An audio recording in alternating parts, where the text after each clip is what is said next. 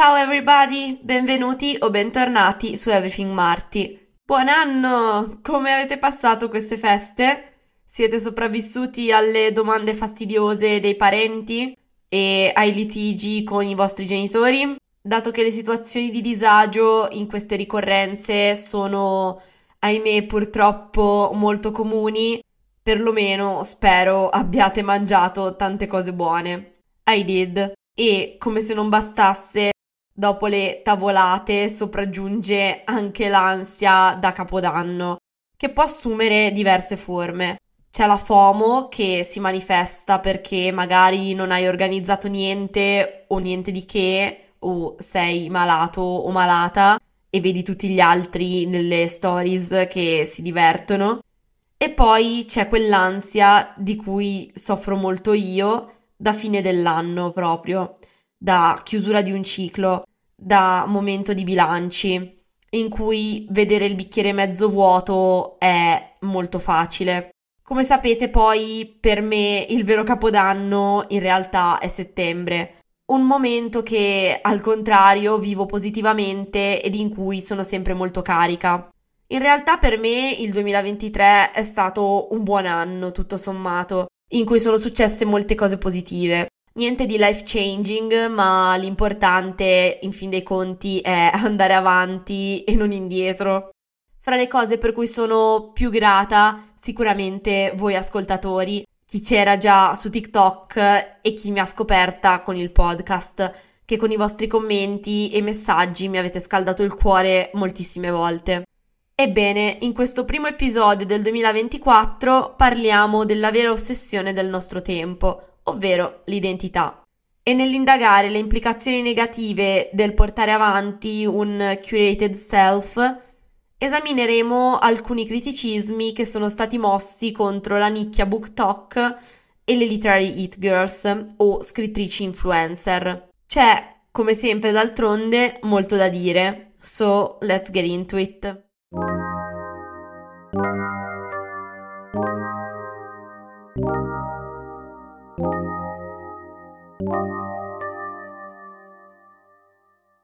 Esistere già di per sé è stancante per molte ragioni, ma mi sono resa conto che un fattore determinante che nutre un certo tipo di stanchezza è il cercare di curare la propria vita in modo da essere on brand. Che cosa intendo con questo?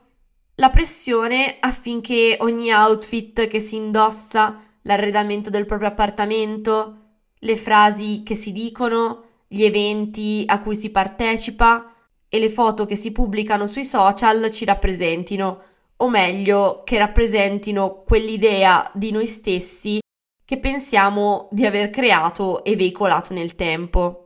Personalmente non credo di essere mai stata pesantemente fissata con questo, almeno non ai livelli di alcune persone che seguo o conosco. Però quelle domande quando sto per postare qualcosa o dopo che ho avuto un primo incontro con una persona me le faccio. Il che, non fraintendetemi, in una certa misura è normale. Chiaramente ci si fanno domande se, ad esempio, qualcosa fitta o meno il proprio stile prima di acquistarla. Però, specie per quanto riguarda quello che postiamo e come lo postiamo, è innegabile che ci si fanno dei problemi. Ci sentiamo quasi obbligati ad esibire un self, non perché realmente lo possediamo, ma perché obbligati in un certo senso dalla società a comportarci come se lo avessimo. Bauman ha definito il nostro tempo l'età dell'identità imposta, negoziata o creata che sia, ne siamo praticamente ossessionati. E talvolta ci troviamo stretti tra due fuochi. Da un lato subiamo la pressione esercitata dal bisogno di affermare un'identità personale forte, performativa quasi, e degna di ammirazione. Dall'altro c'è l'identità collettiva, sociale. E curare la propria identità assume dunque la duplice funzione di distinguerci, ma al tempo stesso di omologarci al gruppo a cui aspiriamo ad appartenere. Oggigiorno le nostre identità di esseri umani non sono limitate al nostro essere fisico. Questo va bensì a compenetrarsi con la nostra presenza online. Se prima di internet, laddove non eri una celebrità, la tua identità veniva giudicata esclusivamente in base alla tua presenza fisica, ora la percezione che gli altri hanno di noi è fortemente influenzata da come ci presentiamo online. Di conseguenza il curated self è un prodotto della rivoluzione tecnologica che prevede la selezione, l'organizzazione e la presentazione dei propri contenuti online. Tumblr, TikTok, Instagram, in poche parole fai la tua scelta ed inizi a costruire il profilo e la personalità dei tuoi sogni. Sul web sei in un certo senso l'architetto, il designer, l'artista della tua identità e da questo si ricava un certo senso di controllo della percezione che gli altri hanno di noi stessi, molto più di quanto se ne può avere nella realtà, chiaramente. Essere autentici è infatti l'antitesi del sé virtuale. Nella vita reale non è necessaria alcuna curatela, sei quello che sei senza bisogno di nascondere parti della tua identità, la quale per natura è ricca di sfumature. L'essere costantemente connessi porta a confrontarsi con se stessi più che nella vita reale e c'è da dire che la pandemia ha amplificato ulteriormente questo fenomeno. Siamo iperconsapevoli di come ci ritraiamo online in un modo in cui non lo siamo rispetto a come ci presentiamo nella vita reale. E rispetto a questo c'è da dire che anche il feed più casual o la foto più anti-aesthetic dicono qualcosa dell'utente che vi sta dietro. L'atto stesso di postare sui social, infatti, equivale al trasmettere una versione di se stessi e di conseguenza al venir percepiti dagli altri in un determinato modo. Nessuno posta sui social senza uno scopo o un certo livello di programmazione.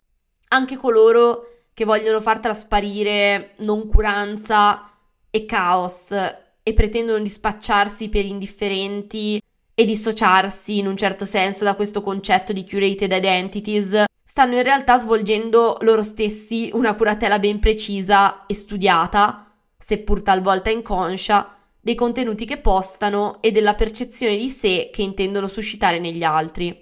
Walt Whitman disse I contain multitudes, io contengo moltitudini. E questa citazione, apparsa in Song of Myself, è diventata una sorta di manifesto e di grido d'aiuto, in un certo senso, per esprimere le contraddizioni dell'esperienza umana nell'era digitale. Un certo gruppo demografico di persone perennemente online hanno infatti trascorso gli ultimi due decenni costruendo personaggi online che in un certo senso li riassumessero stringatamente.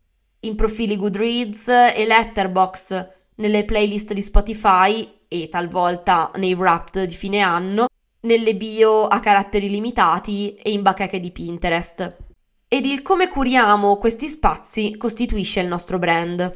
Che cos'è un brand per me? Il DIY, i gatti, le piante le riviste di moda di nicchia, i vestiti second hand, il cibo sano e aesthetic, i colori vivaci, la borraccia, la skincare, che però non pratico, un'attitude solare, il matcha. Non on brand, selfie da fregna, senza dubbio, fumare, le foto allo specchio in palestra, maybe, che infatti quando voglio postarle mm, mi assale il dubbio, il trucco pesante e, boh, i rave. Vogliamo immedesimarci in questa sorta di ritratto dell'io da esporre, mettendolo davanti al nostro volto, eliminando o riducendo al minimo i dettagli che stonano.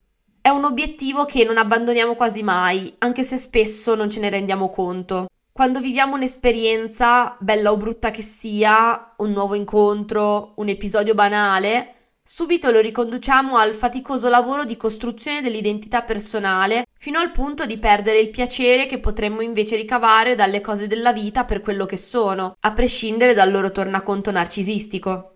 Ora però qualcosa sembrerebbe star cambiando. Siamo stanchi delle identità unidimensionali che abbiamo creato.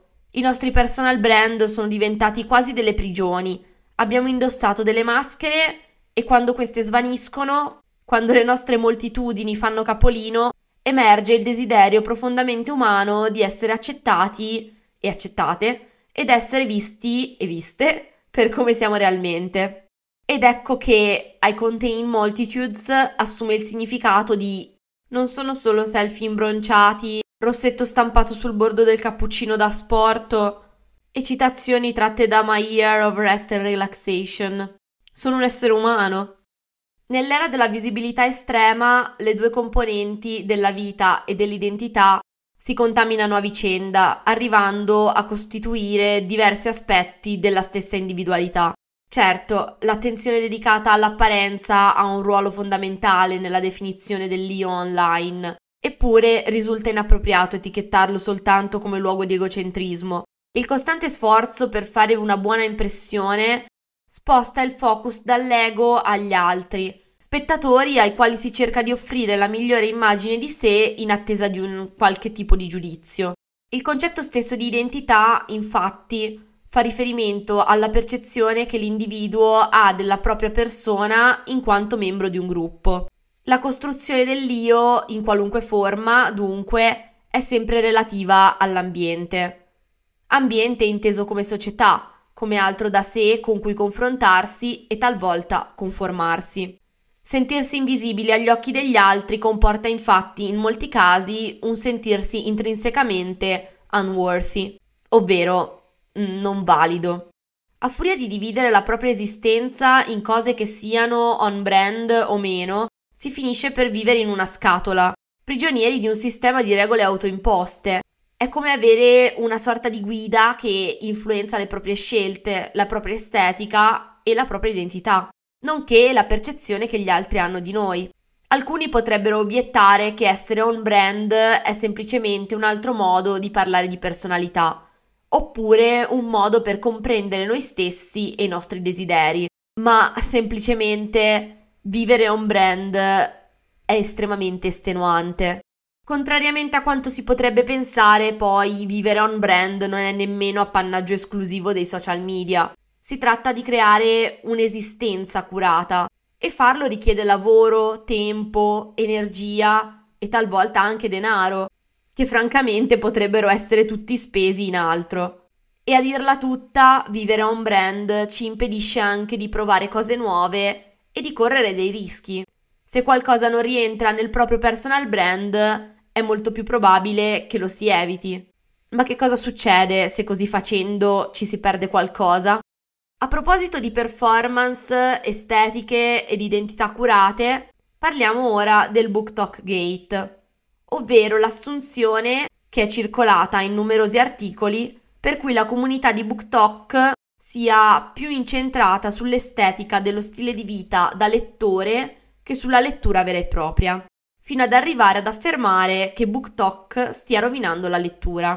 Persone che confessano apertamente di possedere centinaia di libri non letti, il flagrante abuso delle linguette adesive nei romanzi che non richiedono poi così tante citazioni, librerie così perfette da destare sospetti, persone che si autodefiniscono topi da biblioteca certificati, riferimenti frequenti agli obiettivi di lettura annuali, un genere chiamato New Adult.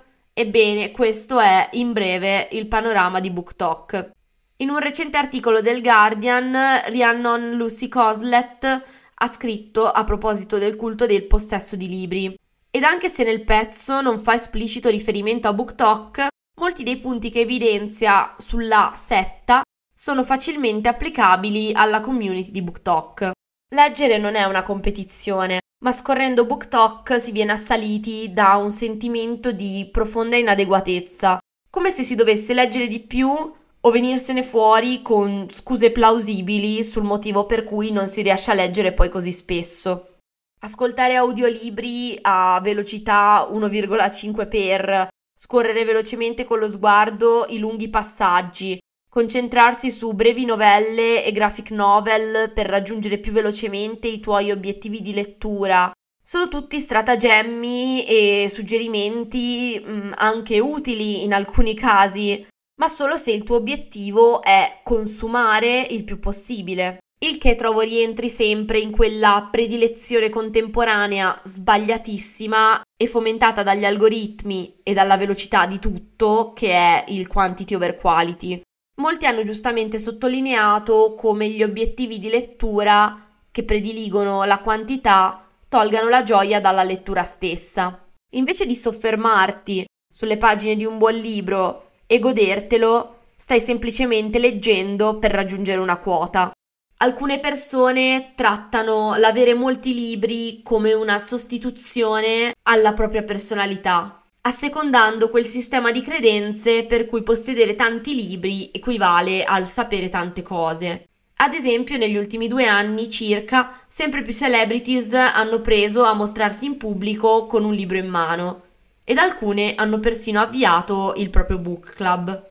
Come dicevo, gli algoritmi favoriscono la quantità rispetto alla qualità e così i book content creator si trovano, ad esempio, a dover consumare una grande quantità di libri, talvolta leggendo in maniera approssimativa, pur di rimanere rilevanti e portare nuovi contenuti. Nell'era dell'aesthetic, in cui persino la frutta dà il nome a delle estetiche ed identità girl coded, la lettura non poteva che fare la stessa fine. Svariate persone, principalmente ragazze, hanno preso a romanticizzare la loro passione per la lettura attraverso foto in cui sfiorano i volumi sugli scaffali di una biblioteca, immagini di libri ossessivamente sottolineati e pieni di appunti, still life attentamente inscenati con protagonista la lettura del momento ed altri contenuti esteticamente vicini allo stile Dark Academia. Di per sé non ci sarebbe nulla di male nell'identificarsi con il proprio hobby, specialmente trattandosi prevalentemente di teenagers che, per definizione, sono alla ricerca della propria identità. Inoltre, il romanticizzare o esteticizzare qualcosa non significa necessariamente che la si stia privando di profondità o che non la si pratichi realmente. Tuttavia c'è il rischio di pensare che la propria libreria debba necessariamente avere un determinato aspetto o debba essere popolata da un certo numero di libri o che non sei un vero lettore se non hai letto i tali autori, eccetera, eccetera. Il che risulta, fra le altre cose, in un velato gatekeeping. Oltre all'estetica della lettura, all'interno del discorso sulle identità curate rientra anche l'associarsi a particolari autori o autrici per ciò che loro o le loro storie sono finite per rappresentare. Negli ultimi anni si è assistito all'ascesa di tendenze come l'estetica coquette, i sad girl e più recentemente le tendenze della dark femininity e della female rage. E partendo dagli ambiti della moda e del lifestyle, i media che queste usavano come punto di riferimento iniziarono rapidamente ad includere i libri. La comunità online dei lettori ha persino iniziato a creare i propri generi letterari basati non solo sui libri stessi, ma sulle sottoculture a cui si pensa appartengano. TikTok è una piattaforma visiva che tende ad organizzare algoritmicamente i suoi utenti in interessi, identità e nicchie sempre più piccole e ben definite. Su BookTok quelle nicchie si stanno trasformando in estetiche e di libri in accessori. L'estetica letteraria più importante, ottenuta, fra virgolette, leggendo autrici del calibro di Otessa Moshfegh e Sylvia Plath, è quella della ragazza disamorata, fredda e triste. Per descriverla attraverso un insieme di prodotti culturali come si farebbe in una bacheca Pinterest o in un meme starter pack, Baby Doll, Sylvia Plath, Red Scare, Miu Miu, Lana Del Rey Girl. Su BookTok le persone, o meglio i lettori, non si limitano inoltre a mostrare ciò che leggono per essere percepiti in quanto lettori, bensì per trasmettere ciò a cui aspirano. Ad esempio, vi è un intero filone di Sally Rooney Girlies, cool, intellectual e not in touch with her feelings. In questi casi si tratta meno delle storie che queste autrici narrano e più dell'identificarsi come una Sally Rooney girly. Tutto questo discorso sull'estetica si rifà a quanto dicevo all'inizio, ovvero che l'avere una precisa e ben definita estetica non è altro che un pretesto per trovare la propria community. Attenzione, non c'è nulla di male ad esteticizzare la lettura ed è anche vero che ci sono sempre state persone che fingono di leggere per apparire più intelligenti o acculturati. Tuttavia, la mia tesi di fondo in questo episodio è far passare il messaggio che non è necessario avere un'identità così altamente curata. Sebbene da un lato questo possa semplificare cose come in questo caso l'attrarre i propri simili, dall'altro può risultare estremamente overwhelming e limitante. Come purtroppo spesso accade quando qualcosa approda al mainstream, la sua naturale essenza si perde e a diffondersi sono solo i connotati estetici e superficiali rendendo la pratica in questione meno incentrata sulla propria espressione e più sull'inserimento in un eh, consumerism box. E quando la segmentazione per core eh, o girl non è sufficiente, è comune imbattersi in elenchi caotici di prodotti culturali come quello a cui ho fatto riferimento poco fa.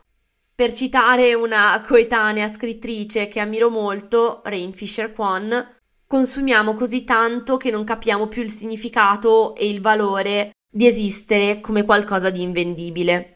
Fino a poco tempo fa l'idea di mercificare una persona sarebbe sembrata la cosa peggiore che si potesse fare. Adesso invece è assolutamente naturale non solo mercificare qualcuno, ma mercificare innanzitutto se stessi.